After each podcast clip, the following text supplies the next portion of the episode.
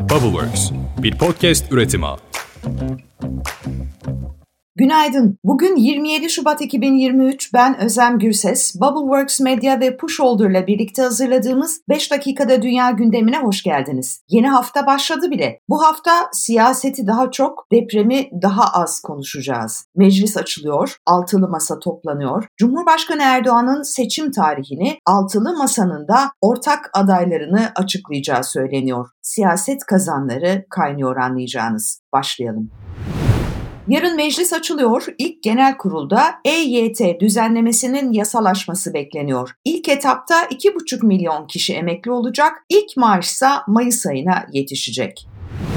Cumhur İttifakı seçimlere hazırlanıyor. Cumhurbaşkanı ve AK Parti Genel Başkanı Erdoğan'ın bu çarşamba günü partisinin grup toplantısında seçim tarihini anonslaması bekleniyor. Depremden önce gündeme geldiği gibi 14 Mayıs halen en güçlü seçenek. Bu arada ittifakın iki ortağı AK Parti ve MHP arasında liste pazarlıkları da başladı. AK Parti ve MHP 2018 seçimlerinde 81 ilde ayrı listelerden aday çıkartmıştı. Ama bu seçimde iki partinin bazı illerde ortak listeler çıkarabileceği konuşuluyor. Bu değişiklikte MHP'nin özellikle Sinan Ateş suikastinin arkasından dramatik bir şekilde düşen oylarının etkisi olduğu söyleniyor. Zira ortak listede biliyorsunuz vekillik neredeyse garanti.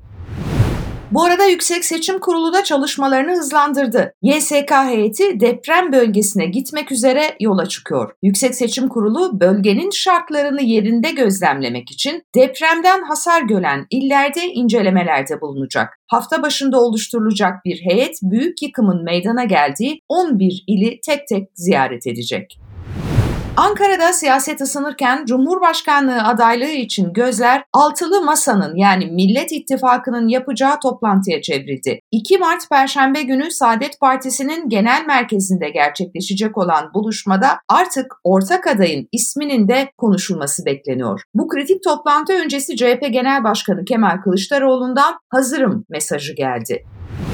CHP grup toplantısı olağanüstü bir şekilde CHP lideri Kemal Kılıçdaroğlu başkanlığında parti genel merkezinde basına kapalı olarak dün gerçekleşti. Kılıçdaroğlu'nun sunuş konuşmasıyla başlayan toplantıya deprem bölgesinde görevli milletvekilleri çevrim içi olarak katıldı, sunumlar yapıldı. Toplantıda CHP grubu Kemal Kılıçdaroğlu'na Cumhurbaşkanlığı aday belirleme sürecinde tam yetki verdi.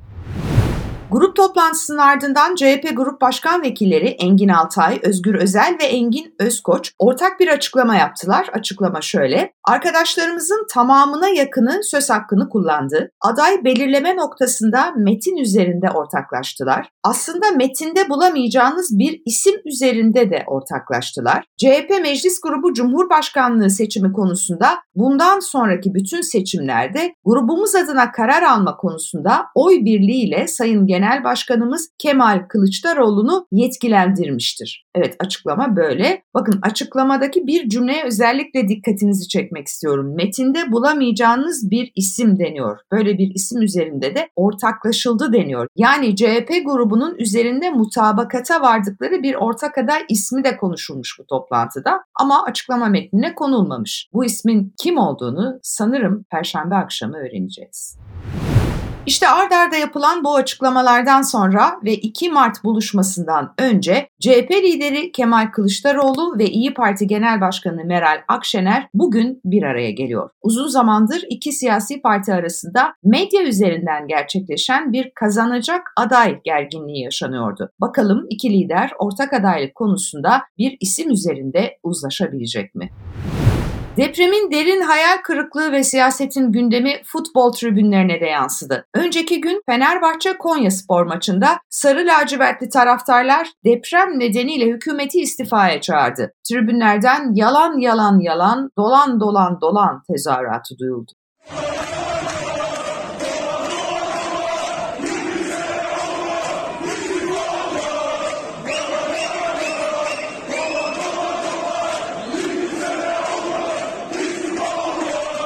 Dün akşam da Beşiktaş Antalya Spor maçında önce siyah beyazlı tribünlerin depremzede çocuklar için oyuncak seferberliği geldi. Dördüncü dakika 17. saniye. Bütün oyuncaklar zemine atılıyor. Oyuncular alkışlıyor. Dillerde, kulaklarda memleketim. Bir başkadır benim memleketim. Depremzede çocuklarımızın yüzlerini bir nebze olsun güldürebilmek için böyle bir kampanya düzenledi Beşiktaş Kulübü ve Beşiktaşlı taraftarlar. Çocuklar hep gülsün.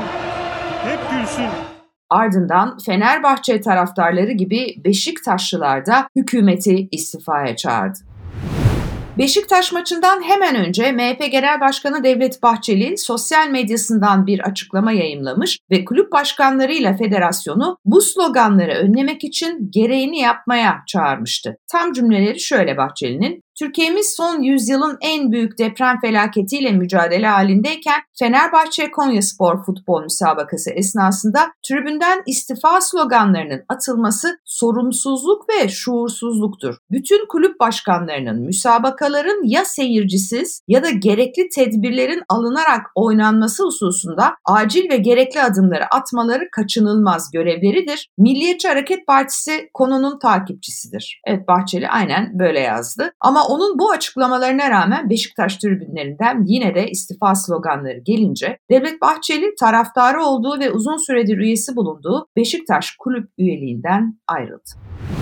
Gördünüz işte 21 günde asrın felaketi nasıl da geride kaldı. Asrın siyaseti her şey olduğu gibi bu felaketi de boğdu. AFAD Kahramanmaraş merkezli depremlerde hayatını kaybedenlerin sayısı 44.374'e yükseldi oysaki. Deprem gündemine bakalım. Cumhuriyet yazarı Murat Arel, Kızılay'ın depremin 3. gününde Ahbap Derneği'ne 46 milyon TL karşılığında çadır sattığını ortaya çıkardı. Ahbap bu satışı doğruladı. Kızılay'dan da konuyla ilgili açıklama geldi. Kızılay Başkanı Doktor Kerem Kınık, Ahbap'la Kızılay'ın işbirliği ahlakidir, akılcıdır, yasaldır. Aksini iddia edense ya meseleyi anlamamış ya da kötü niyetlidir dedi. O zaman meseleyi biraz daha anlamaya çalışalım madem beraber. Çünkü satış sadece Ahbaba değil, Türkiye Eczacılar Birliği'ne de yapılmış. Kızılay'ın Ahbaba çadır sattığının ortaya çıkmasının ardından Türk Eczacılar Birliği bir açıklama yaptı. TEB Başkanı Üney, tanesi yaklaşık 140 bin TL fiyatla 76 metrekare büyüklüğünde 5 adet çadırı Kızılay'dan satın aldıklarını söyledi bitmedi. Kızılay'la ilgili inanılmaz bir haberim daha var. Kızılay meğer depremin dördüncü günü bu satışlardan elde ettiği paralarını nasıl değerlendireceğini de planlamış. Yani bildiğiniz yatırım planlaması yapmış. Kamuoyu aydınlatma platformu KAPA bir bildirim yapmış Kızılay ve orada artık altın, gümüş ve borsada yatırım yapabilecek, parasını katılım bankalarında değerlendirebilecek bir yapıya kavuşmuş. Kızılay bu kararlarla nakit yatırımlarını faizsiz bankacılık sisteminde yani katılım bankalarında tutabilecek. Hatırlayalım tam da bu kararlardan bir hafta sonra yani Kızılay'ın kapa bildirdiği bu kararlardan bir hafta sonra 15 Şubat tarihinde Türkiye Tek Yürek başlığıyla bir yardım kampanyası düzenlenmiş ve 115 milyar 146 milyon TL bağış toplanmıştı. Toplanacak bu yardımların AFAD'a ve Kızılay'a verileceğini de bir kez daha dikkatinize sunmak istiyorum.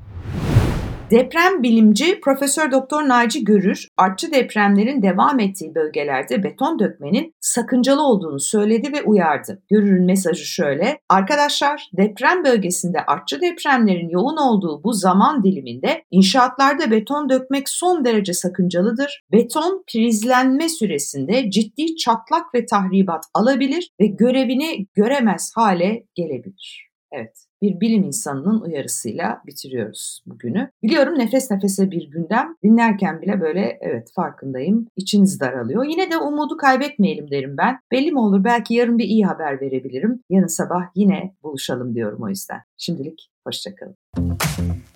Bubbleworks bir podcast üretimi.